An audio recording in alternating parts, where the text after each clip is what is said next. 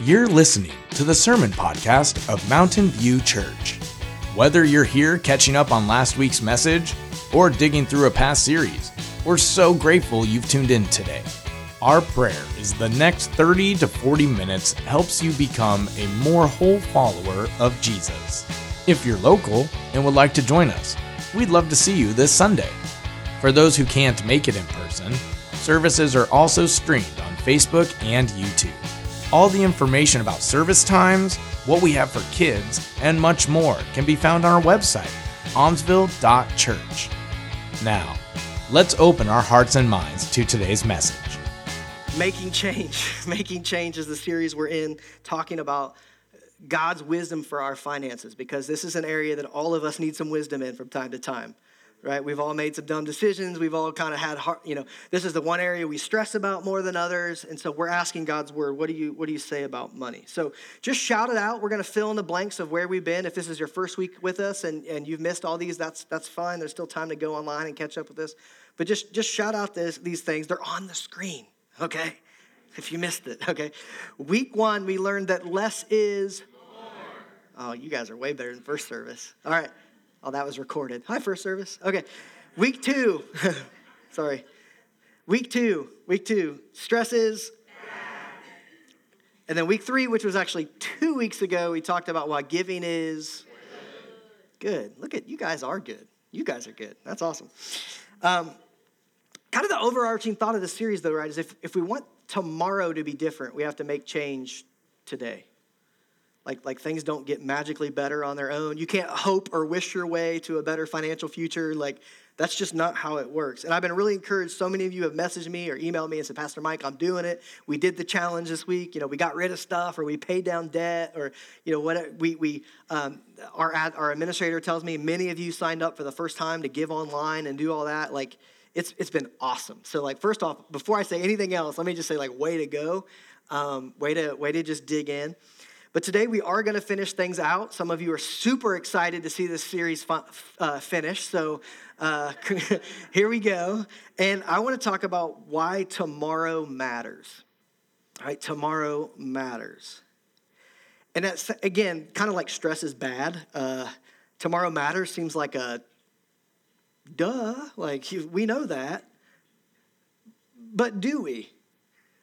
When it comes to how we you know, regulate our finances and, and, and kind of organize our lives, do we really believe that tomorrow matters? Because the thing is, you and I, all of us in this room, we have been trained, I would say we have been discipled by a culture of instant gratification, where it's like, what do I want and how fast can I get it? Right? So you think about our, our communication, like you send someone a text message, we expect a response pretty quickly, right? As the day drags on, if it gets to the next day, I, this happened to me yesterday. I sent, I sent our vice chair of our board a text and he didn't respond in a couple hours. I thought, well, that's ridiculous. I'm more important than that. And so I sent him a little question mark text and he didn't respond. And I sent him another question mark text. And then he responds with like the really, really important thing he was doing. And I felt like such a jerk, you know, like you should be glued to your phone as much as I am, right? You should be on Facebook and Snapchat nonstop. If we're really good friends and I text you, I, I expect to see those little bubbles pop up that tells me you're responding. Like I'm watching it. Like, where are you at? Right? We, we communicate almost instantly, right? Um, think about how we consume content. We have this whole thing called on demand content, right? Which means what? You can watch it whenever you want, wherever you want right? Netflix. It's like it doesn't matter. You just log on. You can watch whatever you want. And the what's the best part about Netflix?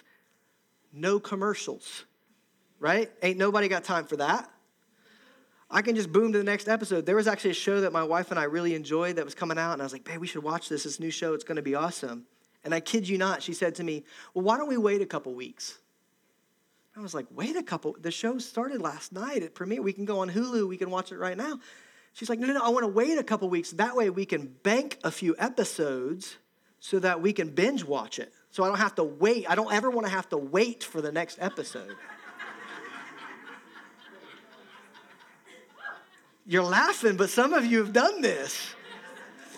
It's like on demand, right? And then Shipping. Does anybody remember ordering something out of, I don't know, a catalog or whatever? And, and at best, it was like a four week wait, maybe, or I mean, that was pretty normal. That was pretty quick for uh, some of us who are older can remember when it was even longer than that.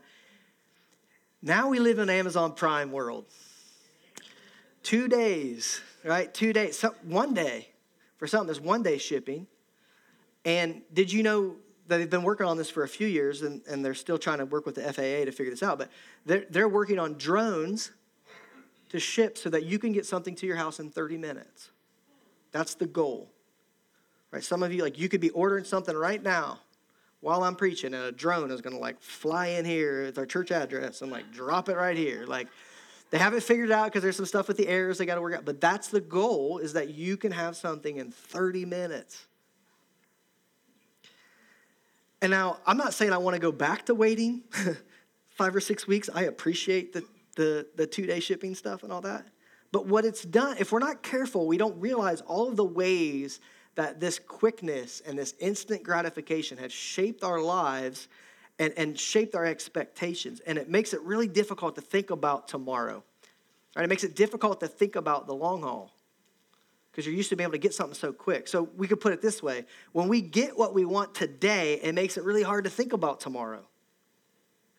I've already seen this with Amazon. There are so many things that in the past I would have planned ahead and ordered ahead of time. But now because I know I can get it in two days, I just kind of forget about it. Don't really think about it. It's like, oh, good thing there's Amazon. I can get it in time now, right? We don't think that far in advance anymore. And, and this instant gratification, not only does it show up in our finances negatively, but it can affect our relationships. Right? We expect things from people just like that, expect them to fulfill our needs, to be there whenever we want to. I think it affects the way we care for our bodies, um, what we fuel, the one body that God has given us. This is the only one we get, right? How we take care of it. We, it's hard to think about tomorrow. It's hard to think about when we're older or whatever until we're there, and then we go, boy, when I was 30, I wish I would have. I think, it, I think instant gratification has impacted the way we treat the earth. Um, kind of just spend it up, use it up, and don't worry about our grandkids or our great grandkids. I mean, that's kind of the future we're facing right now. And, and again, one of the places where I think this can be really damaging is with our finances. We, if we only are thinking about today and not tomorrow, we get ourselves in really bad places. And for a lot of us, I think 2022 is kind of the great revealer of that, or maybe the last couple of years. Uh, I think it's Warren Buffett, who's, who's you know, the great investor. He said something about, you know, you see who, who is and who isn't wearing a bathing suit when the tide goes out? Don't, it, don't picture that too closely, okay? But it's when, it's when the hard stuff comes, right, that we go, oh man, now I'm in trouble. Um, so a study from March of this year, 2022, said 64% of Americans live paycheck to paycheck with no emergency savings.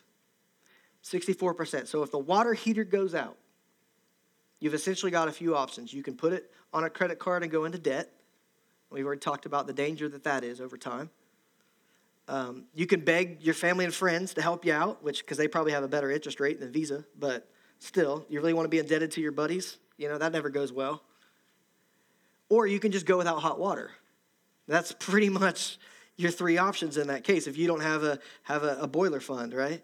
Now, um, before I say anything else, I want to recognize that some of us are just doing the best that we can.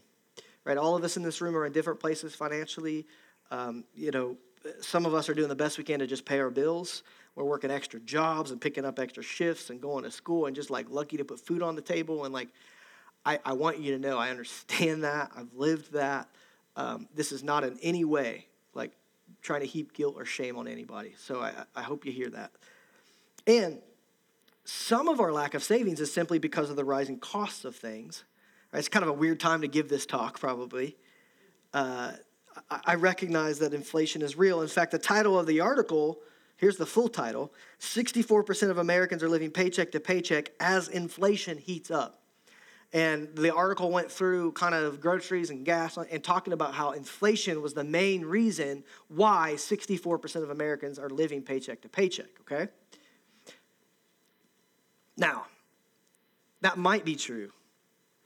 But here's what's interesting to me. I preached this series six years ago, right? If, you, if you were here the first week, I told you this, this, a lot of these concepts I pre- first preached through six years ago. And so I got this sermon out on the plane flying back home from St. Louis this week, and I'm going through, and I got to this point in the message, and I, it was kind of interesting. I thought, well, I wonder what inflation was in 2016 when I wrote this message. Inflation in 2016 was 1.26%. Anybody want to sign up for that today? 1.26%, like that's awesome, right? We'd all take that right now. You should. You want to guess what the survey said the percentage of people living paycheck to paycheck in 2016 was? 63%. So it's 64% today as inflation heats up. And it was 63% six years ago when inflation was 1.26%. Are you catching what I'm pitching?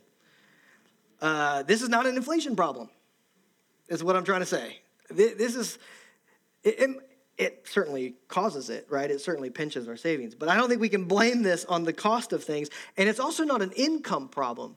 Uh, a study done in 2020 actually said that nearly half of people making $100,000 a year, I mean, that's, that's a pretty good chunk of change, right? $100,000 a year, half of them are living paycheck to paycheck. Because some, and so some of us go, that's crazy. If I made 100,000, there's no way I would live paycheck to paycheck. Maybe. But 50% of Americans do. So I would suggest this isn't an income problem or a cost problem. This is a margin problem.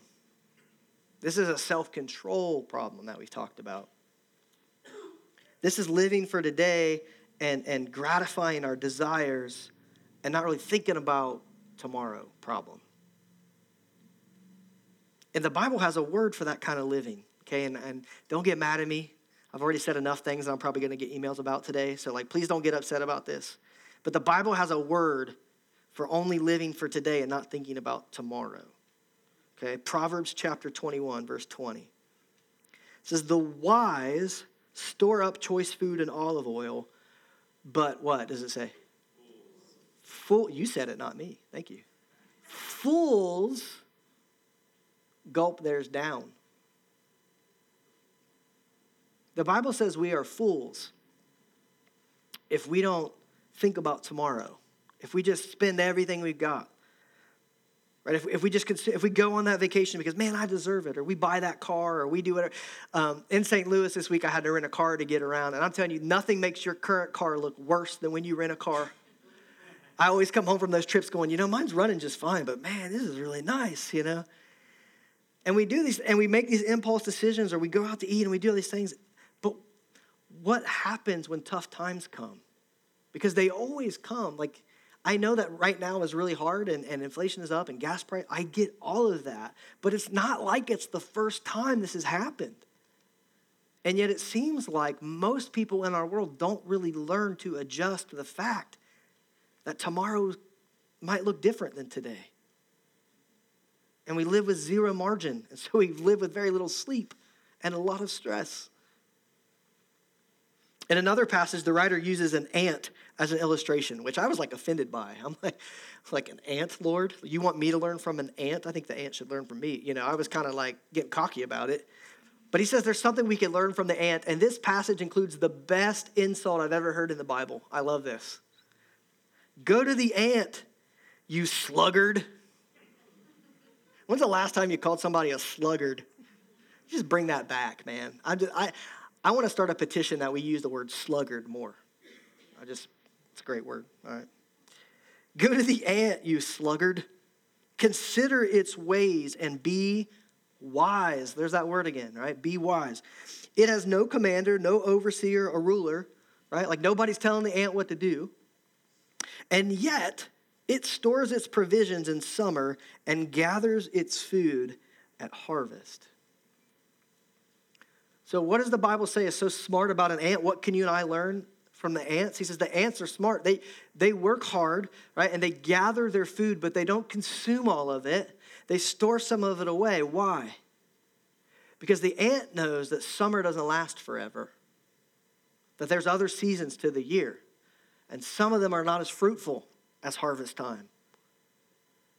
And that some of what we consume boom, that's gone. But man, we need to have some leftover. We need to have some margin. We need to have some more in storage for when things are less fruitful.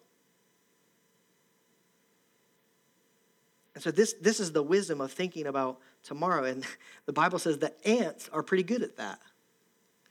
And that you and I should be like an ant. So when we're making financial decisions today, we need to think about tomorrow. So for example, um, let's talk about let's talk about college loans for a minute. This will be fun. You guys are so glad you came to church, aren't you? Yeah. So uh, we're and we're honoring our graduates in a couple weeks. So this is feels like a good time to talk about this. When I was 18, I had all the answers. Did you? My parents didn't know anything. Nothing. So they might have told me about this, but I probably didn't listen. So uh, parents, maybe you want to nudge your young adult because they aren't listening to you either. So Amelia, you listen to me, okay? Don't listen to you. Listen to me, okay? Um, I was going to go to Indiana Wesleyan University. I was just going to do it as a out of state private Christian college because my pastor's son was going to go there, and I had visited the campus and it was so nice, and food was good, and girls were pretty hot, and I was like, this is going to happen. That's why you pick a college. I mean, right? It was a Christian college, though, so it was like hot for Jesus, you know? It was, it's good. So I go there, and I don't regret it for a minute. I mean, it was a great experience. I learned a lot. It grew my faith in tremendous ways, supported my calling for ministry. Like, it was awesome. But I didn't really ask any questions about how much it costs and how all that worked. Um, I'm, again, I'm sure my parents tried to tell me, but I didn't listen. And all I knew is they kept letting me come back. so I'd come home in the summers and I'd work, and then lo and behold, in the fall, they'd say, Come on back to school. I'm like, Yay, I can still take classes. And they just let, they kept letting me come. It was really nice of them. And so I just kept going to school. And it wasn't until I graduated, I had what they call an exit interview. And you would sit down with your financial aid office and with uh, your, your counselor that, you know, whatever in your department and my eyes were opened to reality because they teach you, you know, they tell you how to get a job and they ask you a little bit about your experience. You take some surveys, give them some feedback, and then they hand you this large manila, uh, manila envelope that says financial aid on the top. I'm like, oh, they're still giving me aid. This is great, you know?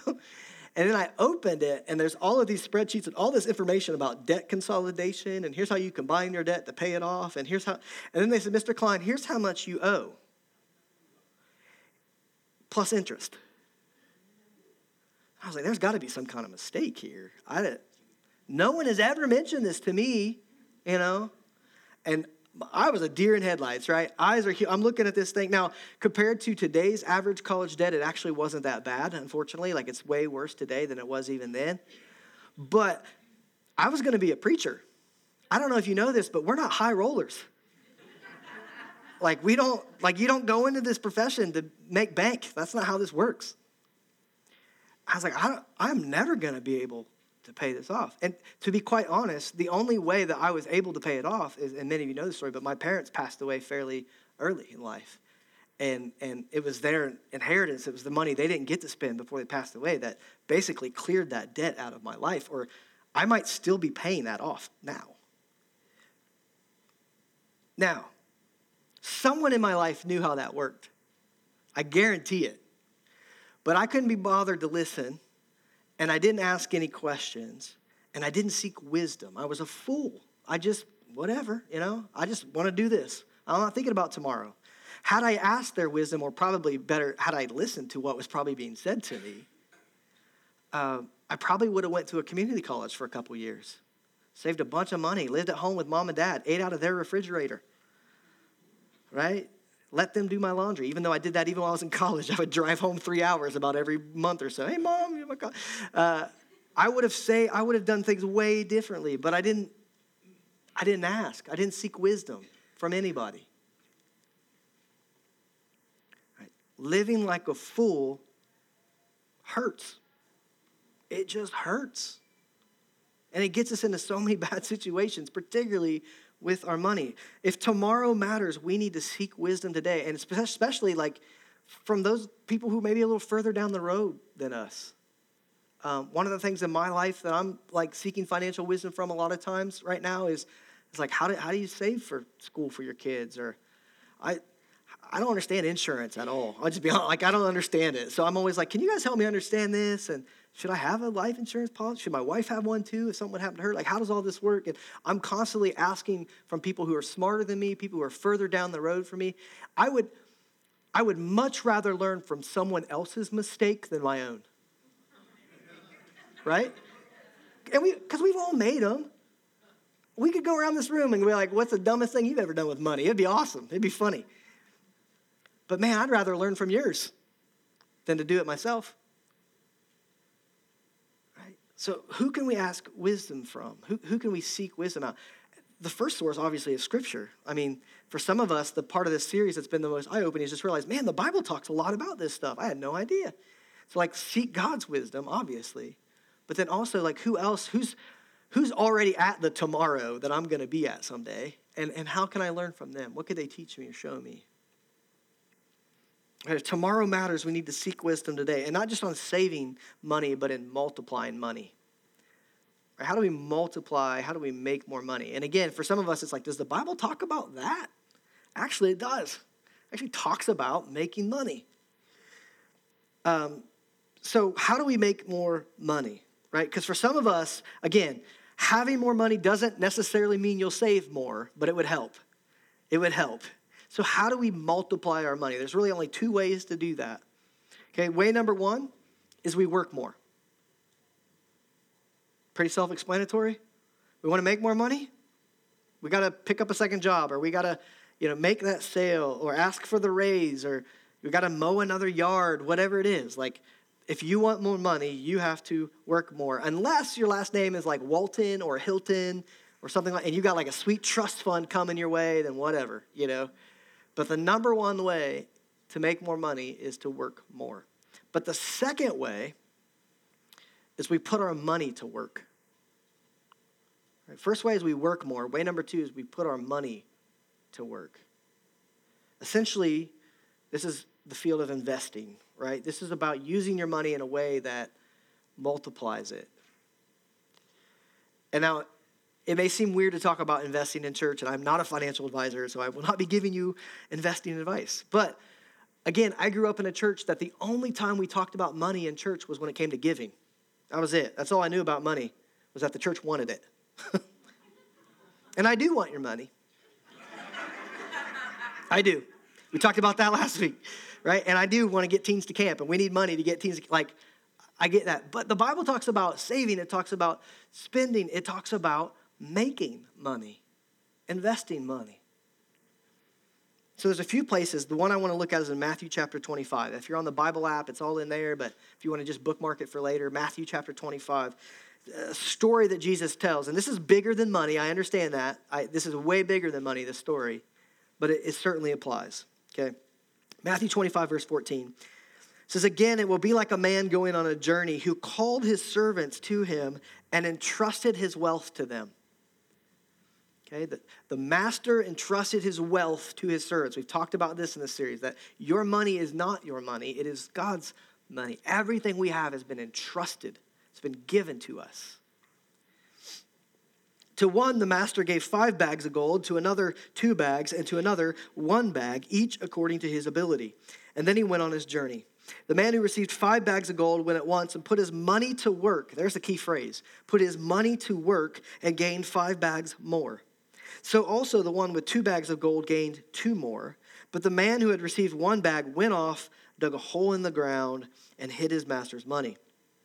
After a long time, the master of the servants returned and settled accounts with them. The man who had received five bags of gold brought the other five. Master, he said, you entrusted me with five bags of gold. See, I have gained five more. His master replied, Well done, good and faithful servant. You have been faithful with a few things. I will put you in charge of many things. Come and share your master's happiness.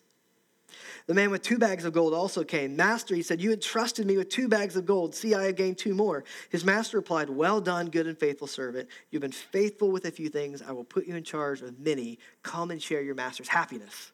Are you seeing the rhythm of the story? I gave him five. I gave you five more. Gave him two. Gave him two more. But then there's a shift, there's a turn in the parable. Verse 24 it says, Then the man who had received one bag of gold came. Master, he said, I, I knew you were a hard man, harvesting where you have not sown and gathering what you have not scattered. So I was afraid. And I went out and I hid your gold in the ground. See, here is what belongs to you. And he gives him the one bag back. His master replied, You wicked, lazy servant. So you knew that I harvest where I have not sown and gather where I have not scattered. Well, then, you should have put my money on deposit with the bank so that when I returned, I would receive it back with interest. So take the bag of gold from him and give it to the one who has ten. For whoever has will be given more, and they will have an abundance. And whoever does not have, even what they have will be taken from them. Whoa. This is like, this is a harsh story. And a lot, like, there's parts of this story I don't really like. I'm like, ooh. But what is the, what is the point? Right? What is the point that Jesus is making? Well, this parable comes in the midst of several other stories. You can read it yourself this week. Read, read the other parables happening around this one. And Jesus is essentially trying to tell the people what the kingdom of God is like. Right? What, what is the kingdom like and what is considered faithful? Right? How, how is one to be a faithful servant of God? What does it look like? And what is the answer? I think what, what is this parable trying to tell us? I think the main point is that faithfulness in the kingdom is not measured in maintaining, just holding on to what you got, but in multiplying. It's, it's in growing what God has given you. It's, it's that He's entrusted something to you, and the goal isn't to just hold on to it out of fear or, or to bury it or hide it, live out of what economics would call a, a scarcity mindset, right? Where you're just so afraid and this is it, and there's only so many pieces of the pie, and I've got mine, and so I'm just going to hold on to it. But that you would learn to live open handedly, you'd have an, a, a mindset of abundance, and that you wouldn't just maintain, but that you would multiply. And again, this is about way more than money, right? This parable is about more than money, and so is this idea. I mean, there are talents God has put in you for you to use to multiply for His glory that He doesn't want you to just sit on and use for yourself and to waste, but He wants you to use it for His glory and to multiply His kingdom with it. All of us, with our time, we all get the same 24 hours a day, right? Like there's no, you can't add to that. We all have the same amount of time. How you invest your time. Are you investing it just to kind of maintain the status quo in your life and in this world, or are you using it for His glory to multiply His impact? This parable and, and this principle is, is why I will never apologize for wanting to have a growing church. Um, church is weird, pastors are weird. We have conversations sometimes, inside baseball type conversations about, you know, whether, you know, mega churches and big churches, small churches, and what's better. What, and I'm like, I, I just know I want to hear, well done, good and faithful servant. And according to this passage, the way I hear this is to not bury what I've been entrusted, but to multiply it. And so I'm going to try to do everything I can with the God Spirit as our helper to multiply the impact of Mountain View Church. And I'm, I think that's what God would want. But, but what are you doing to multiply what God has given you? That's, that's the question. Not to just hold on to what you got, but to put it on deposit or as to put your money to work is what it says in verse 16 because that was the difference right? Three different sets of servants. The first two he says good and faithful good job. And the difference between them and the last servant is that they put their money to work. Now it doesn't tell us how they did that. It doesn't tell us if they you know invested it somehow if you know did they buy a farm? Like what happened? We, we don't know. But what what we do know is they gave back more than what was put in so there's two ways to make more money for tomorrow and to grow that margin. You can work more or you can put your money to work. But again, the goal is then to not spend everything, but to create margin in your life. Because guess what? With margin, man, you sleep better. Your relationships are better. Your marriage is better. Your anxiety and your stress is better. Like, there's nothing in your life that won't improve with margin. But again, it won't just happen on your own. We have to put a plan in place. Right, so here's this week's challenge. This is the last one. We've had a challenge every week, and uh, you guys have been doing awesome with these. But here's the last challenge of the series. I want you to start some kind of plan that will enable you to set aside three months' wages into an emergency fund. Right? Whatever you make in a month, that you would multiply that by three and you'd set it aside and you not touch it. Uh, so, just for math's sake, if you make $4,000 a month, you're going to try to save $12,000 and, and not touch it. Put it away. In fact, if you can even put it in an account that isn't super liquid, that you aren't tempted to like pull out anytime you need it, but that takes a few steps to get that money back, that'd actually be good. Because some of us, we just know ourselves well, right? That if we can get at it, we'll get at it. If, and that's a lot. 12,000 is a lot of money. You may need to jumpstart that a little bit. You might need to sell some stuff. Uh, again, you might need to pick up a second job or run some DoorDash at night or whatever you need to do to start saving that. Um, you might need to eat ramen noodles for three months. Like, go back to the college kid diet Easy Mac, ramen noodles, Mountain Dew. No, no, no, no. Mountain Lightning, right? Whatever the cheap version is. Mountain Dew's too expensive. You got to go. Is that what it's called? Mountain? I don't know, something like that. Safeway, there you go. Like, it takes sacrifice to do this, but man, once you get there and you've got that margin built into your life, I'm telling you, you breathe so much better. Because winter is coming. For some of us, it's already here, right? 2022, maybe it was last year. It's the moment where we go, oh man, I wish. And you can't do anything about that, okay? We can't go back and fix last week. We can't fix last month or last year, but we can do something about today in order to prepare for the next season. Right? We can we can harvest and we can store now so the next time this happens, we're ready. Okay? Let me pray for us. Heavenly Father, thank you for your wisdom. I would be a fool without you. And, and all of us, we could go around the room, we could just share moments we've probably been pretty foolish with our money, whether it was when we were a kid or when we were a little bit older. And I'm, I'm so glad that there's grace. I'm glad that there's forgiveness for a fool like me. But you don't want us to stay there. You don't want us to live like a fool. Your word is full of practical wisdom when it comes to things like our finances. I'm so grateful for that, Lord. I'm grateful that the Bible is not just some book that was written thousands of years ago that has nothing to say to the stressors of my day. It is so relevant and so real. So I pray that you'd reveal to each one of us, Lord, where, where, how we can multiply. What does that look like?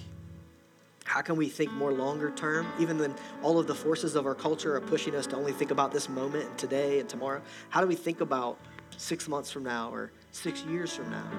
What can we start doing now, Lord, that you would impart on us to, to pursue? Going back to kind of how we started the service, God, I pray that each one of us would be empowered by your Spirit to be an agent of peace and life. Think of the writer who says that your vision for the church is to be a colony of life in a world of death. May that be said of Mountain View.